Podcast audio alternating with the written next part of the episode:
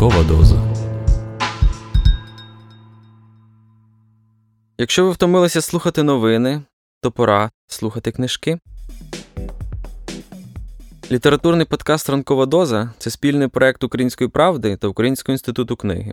Щоранку, о 8 годині, відомі митці, письменники, політики, блогери та спортсмени розкажуть вам свою улюблену літературну історію. Але будьте обачні, ранкова доза краси викликає залежність.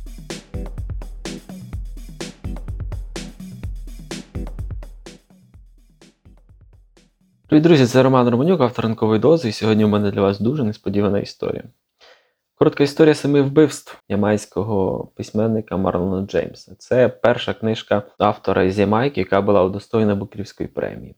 Коротка історія це сім розділів, які пов'язані сюжетно, інтонаційно, змістово з спробою вбивства легенди регі музики Боба Марлі.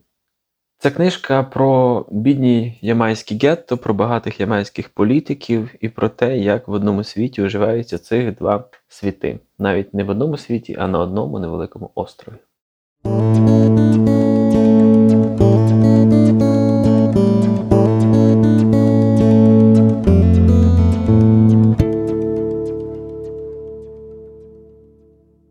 Марлон Джеймс Коротка історія семи вбивств. Волини в гетто завозять двоє. Один показує мені, як ними користуватися. Але спочатку вони завозять інше солену телятину і клиновий сироп Ант Джемайма, з яким навіть ніхто не знає, що робити, і білий цукор. А ще кулейд, пепсі, великі лантухи борошна та інші речі, які в гетто нікому не по кишені. А якщо й по кишені, то де їх купиш? Коли я вперше почув від папи Ло про те, що наближаються вибори, він сказав це хмуро і приглушено, так, ніби десь гуркотів грім, так, ніби ось ось упаде злива, і від цього нікуди дітися. Його відвідують різні люди, всі не схожі на нього, дехто з них червоніший за Фанні Боя, майже білі. Вони підкочують на блискучій тачці, а потім їдуть, і ніхто не питає, але всі знають. А тим часом повертаєшся ти. Ти тепер більший, ніж Дезмонд Декер, більший, ніж Скаталайтс, більший, ніж Міллі Смол, більший навіть, ніж білі люди. А Папу Ло ти знаєш відтоді, як у вас обох ще не було на грудях волосся, і ти їдеш до нього через гетто, як той нічний злодій, але я тебе бачу. Біля мого будинку, де мені сказав стояти папа Ло. Бачу, як ти під'їжджаєш, тільки ти і Джорджі. А папа Ло верещить мало не як дівчисько і вибігає тебе обійняти, а ти обіймаєш його. А ти ж невисокий, і тобі доводиться кричати, що він поставив тебе на місце, і що досить вже обіймів і лапань, а то ти почнеш плутати його з Міком Джагером. Ти перетворюєшся на людину, що торочить про величезну кількість людей, яких ніхто не знає, і ти розповідаєш як кокаїнник, що називає себе Слайстоуном, а насправді в нього оте ніби дівоче ім'я Сильвестр, дав тобі місце на розігріві, все одно що кинув кістку псові, а ти вискочив на сцену і розмазав те місце, але хтось із чорних сказав, що це за повільне гіпатське лайно. І ти їм взагалі не подобаєшся, а тому кажеш. Та пішли ви всі під хвіст. Лучше я буду виступати у власному турі. А Слай Стоун просто йде геть і нюхає далі свій кок, скидаючи тебе в Лас-Вегасі. Його ми теж знаємо, але тепер ти той, хто розповідає про людей, яких не знаємо ми. Ти пояснюєш, що фани кокаїнника були негодні відчути справжні вібрації, і того ти їх після чотирьох шоу покинув. Але це була лише вода під мостом. Ти валандаєшся Вавилоном, і решту історій може розказати папа Ло, бо її знають усі. Тому папа Ло розповідає, а ти тільки киваєш. А потім каже, що треба поговорити, однак це може зачекати, бо ж усі чули, що ти в Копенгагені, і усі зараз кинуться дякувати та нахвалювати страждальця, який став великою зіркою, але не забуває інших страждальців, які все ще страждуть. А хтось дякує тобі за гроші, бо тепер ти годуєш тисячі людей. Про це всі знають, однак ніхто не каже. А тачка в тебе побита і геть не така, яку ми б ждали побачить. І це мене бісить, бо нема нічого чужого, чим коли людина має гроші, але прикидається, що немає. Це все дно, що косить під бідняка. А якась жінка обіймає тебе і каже, що в неї є тушкований горох, а ти їй. Матусю, ти ж знаєш, я до свинини не торкаюся, а вона тобі. Та це ж пісний горох, ти такого не бачив. І тоді ти кажеш Біжи, матусю, і принеси мені добру миску, найбільшу миску на кухні, і тягни її в дім папило, бо мені з ним треба то перебалакати. І ви з папою Ло йдете, а з вами Ніко. Навіть Джосі Вейлз лишається зовні. А я дивлюся, як Джосі Вейлз дивиться, як ви йдете, а він лишається, і дивиться, і сичить. Ті двоє, що завозять волини в гетто, бачать, що ти відспівуєшся від їхніх рук, і їм це дуже не до шмиги. Тут на околицях ніхто не співає тобі славу та дяку. І вже точно не той, хто возить волини у вісім провулків, де як і раніше правує шота шериф. Цей чоловік зна, що його партія йде на вибори, і їй треба перемогти, лишитися при владі, дати владу народу, всім своїм товаришам та соціалістам. І сирієць, який завозить волини в Копенгаген і прагне виграти вибори, та так, що самого Бога на його престолі готовий посунути, теж тобі не виспівує. І американець, який приїжджає з волинами, знає той, хто переможе в Кінгстоні, здобуде Ямайку. А той, хто переможе в Західному Кінгстоні, здобуде Кінгстон. І знає ще до того, як хтось у гетто йому про це сказав. Прем'єр-міністр Майкл Менлі всім каже в телевізорі та через радіо, що це він забезпечив тобі перший великий прорив, і коли б не він, ти б не став би знаменитим. І що він, Менлі, завжди підтримував голос пригноблених товаришів у боротьбі. А потім ти співаєш: ніколи не давай політикану зробити тобі послугу, бо він буде їздити на тобі вічно. Але він вважає, що це не про нього, бо він тепер не політикан, він тепер Ісус. І той, хто завозить волини в Копенгаген, щоб там розібралися з вісьмома провулками, чує, що ти весь час торочиш розмови з папою Ло, так наче ви з ним знову в школі і щось замишляєте, як ті зухпаливоди. І тоді дряпає голову сирійцеві і питає папуло, про що він з тобою бесідує, бо ж відомо, що ти людина ННП. Бо ж саме вона забезпечила тобі перший великий прорив, і отже, можливо, цей маленький раста прагне навернути папуло до ННП. Ти не знаєш, що з цього моменту люди стежать за тобою яструбиним поглядом, бо ти весь час спілкуєшся з папою Ло. А сьогодні папа Ло навіть поїхав до тебе додому на околицю і був там весь день. У ті вихідні, коли папа Ло кудись зник і ніхто не знав, де він, прокотилася чутка, що він нібито вирушив до Англії подивитися на твій концерт. Дейкали також, що ти все ще шотою шерифом, бандюком, чий поплічник убив мою сім'ю. І я навчився ненавидіти тебе по-новому, так само, як любити папу Ло. Ти впадаєш коло нього, підбиваєш його на щось, і всі це бачать. Особливо Джосі Вейлс. Джосі Вейлс стежить за тобою, а я стежу, як він стежить за тобою, і йому не подобається, до чого воно все йде. але вголос він цього не каже. Однак дає відчути тим, хто чує. А дрібні пташки щебечуть, що папа Ло слабшає.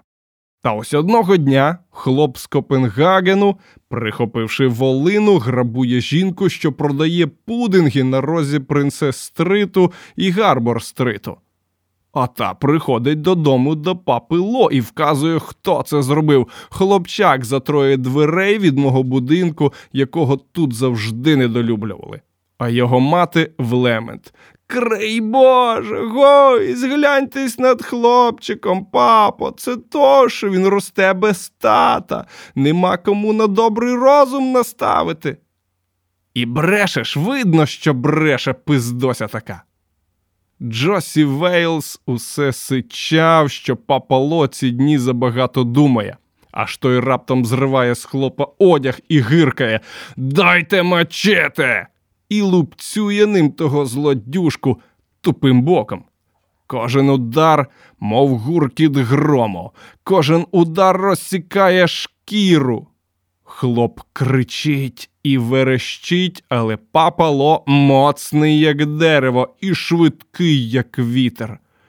Ой-йо, папало, бохрани, папало. Та папало тільки крекче. Він валить хлопа на землю і лупить і по спині, і по дупі, і по ногах. А коли уприває від мачете, зриває з себе ремінь і б'є його пряжкою. А пряжка робить дірку в хлопа на спині, і на грудях, і на лобі. Мати кинулася до свого чада з криком, то він і їй разок заїхав по лицю. Вона лиш прикрилася і відбігла. Людо набігло, дивляться. Він витягає волину, хоче пустити кулю, і тут мати знову підлітає, затуляє сина і благає папу Ло. Благає жінку, яку той пограбував, та Ісуса Христа, що сидить на Сіон горі. Проти Ісуса навіть папа Ло не посмів піти. Сказав тільки. Жінка, що такого вилупка народила, сама заслуговує на кулю. Наставив на неї волину, однак не вистрілив, розвернувся і вийшов. У 60-ті в нас правила лейбористська партія Ямайки. Але тут народна національна партія почала торочити країні, що краще настане, і то настане воно з їхньою перемогою на виборах 1972 року. І тепер ЛПЯ хоче прибрати країну до рук назад, і ніде не чути жодного не можемо, жодного ні. Центр міста на замку. Фараони вже кричать про комендантську годину. Подекуди на вулицях так тихо, що навіть щури гадають, вилазити їм чи ні. Західний Кінгстон у вогні. Народ хоче знати, як так виходить. Лейбористи втрачають Кінгстон, а Копенгаген усе одно за них. Люди міскують, що це все через Ремо. Місце між ЛПЯ і ННП, яке голосує проти ЛПЯ, бо ННП обіцяє солону телятину, борошно і більше підручників для школярів. Той, хто поставляє волини в гето, привозить їх ще більше і каже, що не заспокоїться, поки кожен чоловік, жінка і малюк у ремі не стече кров'ю. Але обидві партії притухають, коли виходить третя партія. Ти і на тебе. Десь з посудної лавки говориш, що життя твоє не тільки для тебе. І якщо ти не можеш допомогти багатьом людям, то воно, оте життя, тобі не тре. І що ти робиш для гетто ще дещо, хоча тебе там і нема. Я не знаю, як ти це робиш. Може, басом, отим, якого ніхто не бачить, не чує, але відчуває. А хто відчуває, той знає. Але колись якась бабця, що говорить сама з собою, раптом розпустить на власному подвір'ї язика і почне проклинати кожен шов сорочки чи трусів, які пере, і заверещить, що втомилася від корупції всіх цих ізмів і азмів, і що давно настав час великому дереву зустрітися з маленькою сокирою. Але поки вона цього не каже і співає, ми знаємо, що за всім цим ти. Купа народу і в гетто, і в Копенгагені, і в Ремі, і, звісно ж, у восьми провулках теж співає. І двоє, що завозять волини в гетто, не знають, що їм робити відтоді, як удару завдає музика, бо музику не можна вдарити у відповідь. Такі хлопці, як я, твоїх пісень не співають. Той, хто відчуває, знає, співаєш ти. Тільки відчуття це було в тебе давно. Ми слухаємо іншу пісню, написану в ритмі сталак. Пісню від людей, яким гітара не по кишені, і нема білої людини, яка б дала її їм. І в той час, коли ми слухаємо таких людей, як самі, до мене навідується Джосі Вейлс, і я жартую, що він, як Нікодемус, нічний злодій.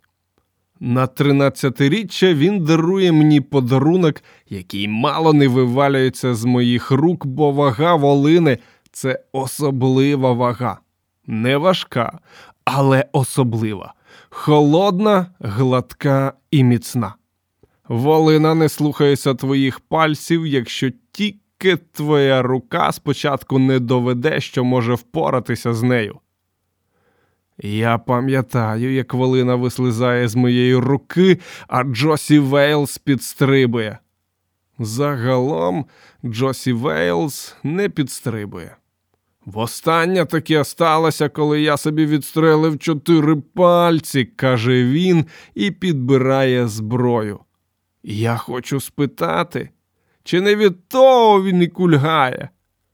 Джосі Вейлс нагадує мені, що він вчить мене, як користуватися волиною, щоб палити з неї у вилупків із ННП, якщо ті щось утнуть, і що скоро настане моя черга захищати Копенгаген, особливо якщо ворог прийде із сусідніх кухонь, а не з навколишніх пустель. Джосі Вейлс ніколи не висловлюється музично, як папало чи ти. Тому я сміюся і отримую від нього ляпаса. Не виказуй неповагу до Дона, каже він. Я хочу сказати, що він не Дон, але мовчу. Готов бути чоловіком? питає він. А я кажу, що й так чоловік, але не встигаю скінчити, як він тейцяє в мою скроню волину. Клац! Пам'ятаю, як сильно напружився і почав молити самого себе. Будь ласка, не сци, будь ласка, не сци, не поводься, як п'ятиліток, готовий напудити в штани. Папа Ло завалив би мене так швидко і так різко, наче ця ідея щойно спала йому на думку. Але якби він захотів убити мене в п'ятницю, він би думав над цим, зважував, відміряв, планував ще з понеділка. Джосі Вейлс інакший. Джосі Вейлс не думає, він просто стріляє. Я дивлюся на чорне О, дула і знаю. Він може завалити мене прямо зараз, а потім сказати папіло будь-що. А може і не сказати. Ніхто не годен вгадати, що в Джесі Вейлса в голові. Все ще тримаючи волину біля моєї скроні, він хапає мене за пояс штанів і тягне, поки не відлітає гудзик. У мене тільки троє трусів, більше взяти ніде, і я вдягаю їх тільки тоді, як треба вийти в гето. Джосі Вейлс хапає за труси і зриває. Дивиться знизу вгору, тоді згори вниз і сміється. Ще не чоловік, але скоро, скоро вже. Я тебе ним зроблю, каже. Ти готов бути чоловіком? знов питає. Я подумав, що він має на увазі політику, ну щось типу того, як питає Майкл Менлі, ти хочеш кращого майбутнього, товаришу? Тож я киваю. Він виходить назовні, а я йду за ним вулицею, якою більше ніхто не їздить. Надто часто тут стріляють, будинків довкола нема. Тільки купа піску та блоки, які завезли, щоб збудувати казенні квартири, але тепер, мабуть, уряд цього робити не буде, бо ж ми за ЛПЯ. Я йду за ним вулицею до місця, де вона, здається, закінчується на колії, що розтинають Кінгстон зі сходу на захід. За колією, як стати на південь, ніщо не заважає бачити море. А от Кінгстон може затулити море собою, тож можна жити біля води, але навіть забути, що ти на острові. В гетто є хлопці, які щодня бігають до моря і пірнають у воду, щоб щось забути. Про них я думаю тільки коли дивлюся на море. Сонце саме сідало, але від нього все ще було жарко, і повітря пахло рибою. Джосі Вейлс повертає ліворуч і пірнає в маленьку халупу, в якій колись давно рано вранці вставав чоловік, щоб перекрити дорогу для проїзду потяга. Входити за ним він мені навіть не казав. Коли я нарешті заходжу всередину, він дивиться на мене так, наче ждав цього весь день. У приміщенні вже темно, і підлога скрипить і потріскує. Він запалює сірник, і я спочатку бачу шкіру спітнілу і блискучу. Дивно, після запаху поту невдовзі відчувається запах сечі. Це сциклиння з підлоги не надто давнє. Обіцявся отой голий пацан у кутку, що лежить на животі. Джосі Вейлз чи хтось інший прив'язав йому руку до ноги, так що це скидається на зігнутий лук з людини. Джосі Вейлз вказує на кубку одягу на підлозі, а потім валиною на мене. Підбери. Він, можливо, твого розміру. Тепер у тебе трусів буде четверо. Каже, хоч я й не пам'ятаю, щоб комусь говорив, скільки маю трусів. Я нагинаюся підібрати, і тут Джосі Вейлс стріляє. Куля дзенькає об підлогу, і ми з тим хлопцем аж підскакуємо. Ану, пожде, вилупку, ти ще не довів, що ти чоловік. Я дивлюся на нього. Високий, з лисою головою, яку йому голить щотижня його жінка, брунатний, самі м'язи, тоді як папало, чорний і товстий. Коли Джосі Вейлс сміється, він схожий на китайозу, але сказати йому про це не можна, пристрелить, бо китайози мають маленькі, як горбики члени, не те, що чорні чоловіки. Бачиш, які багаті в ремі хлопці. От ти собі можеш купити джинси, га? Фіоруччі, не якесь барахло. Бачиш, на що тринькає пацан з реми свої 30 срібняків? Джосі Вейлс знає, вважай, усі бренди одягу. Йому жінка приносить їх з фабрики, де працює, а фабрика надсилає одяг у Америку, щоб там народ міг форсити в ньому на дискотеках. От як воно в тій Америці. Всі це знають, бо вона всім розказує. А ти тут, якщо хочеш такий прикид спершу, бомбоклад, яйця собі відрости. Ну вперед, каже Джосі і пхає в мою руку волину. Я чую, пацан плаче.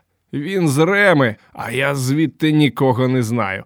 Та й з восьми провулків, напевно, нікого б не впізнав, якби хоч зараз побачив.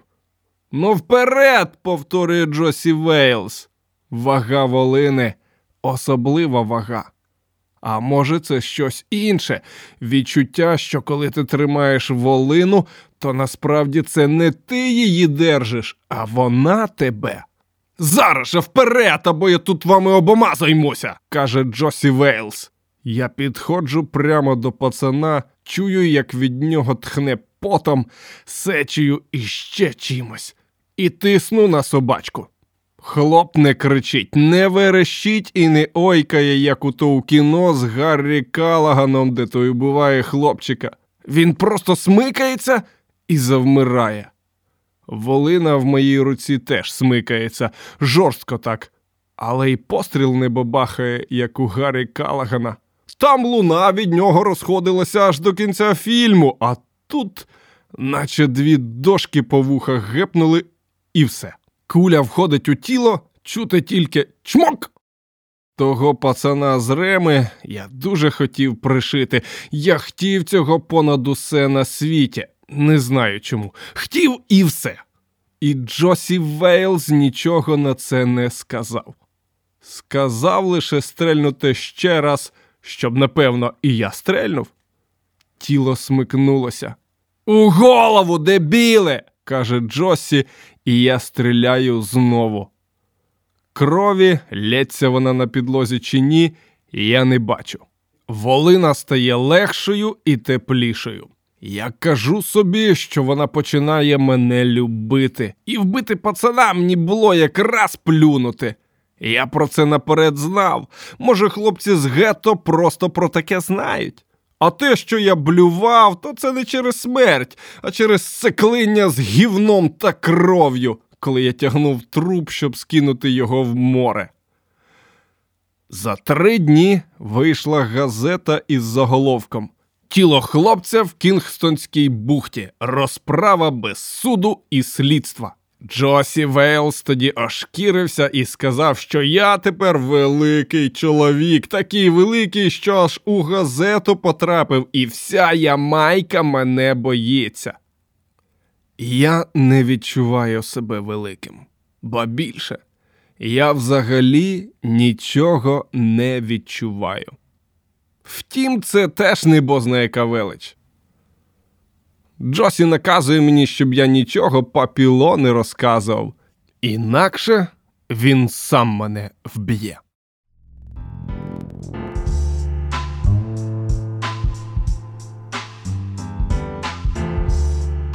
Літературний подкаст Ранкова доза це спільний проект Української правди та Українського інституту книги. Будьте обачні та обережні. Ранкова доза викликає залежність від краси.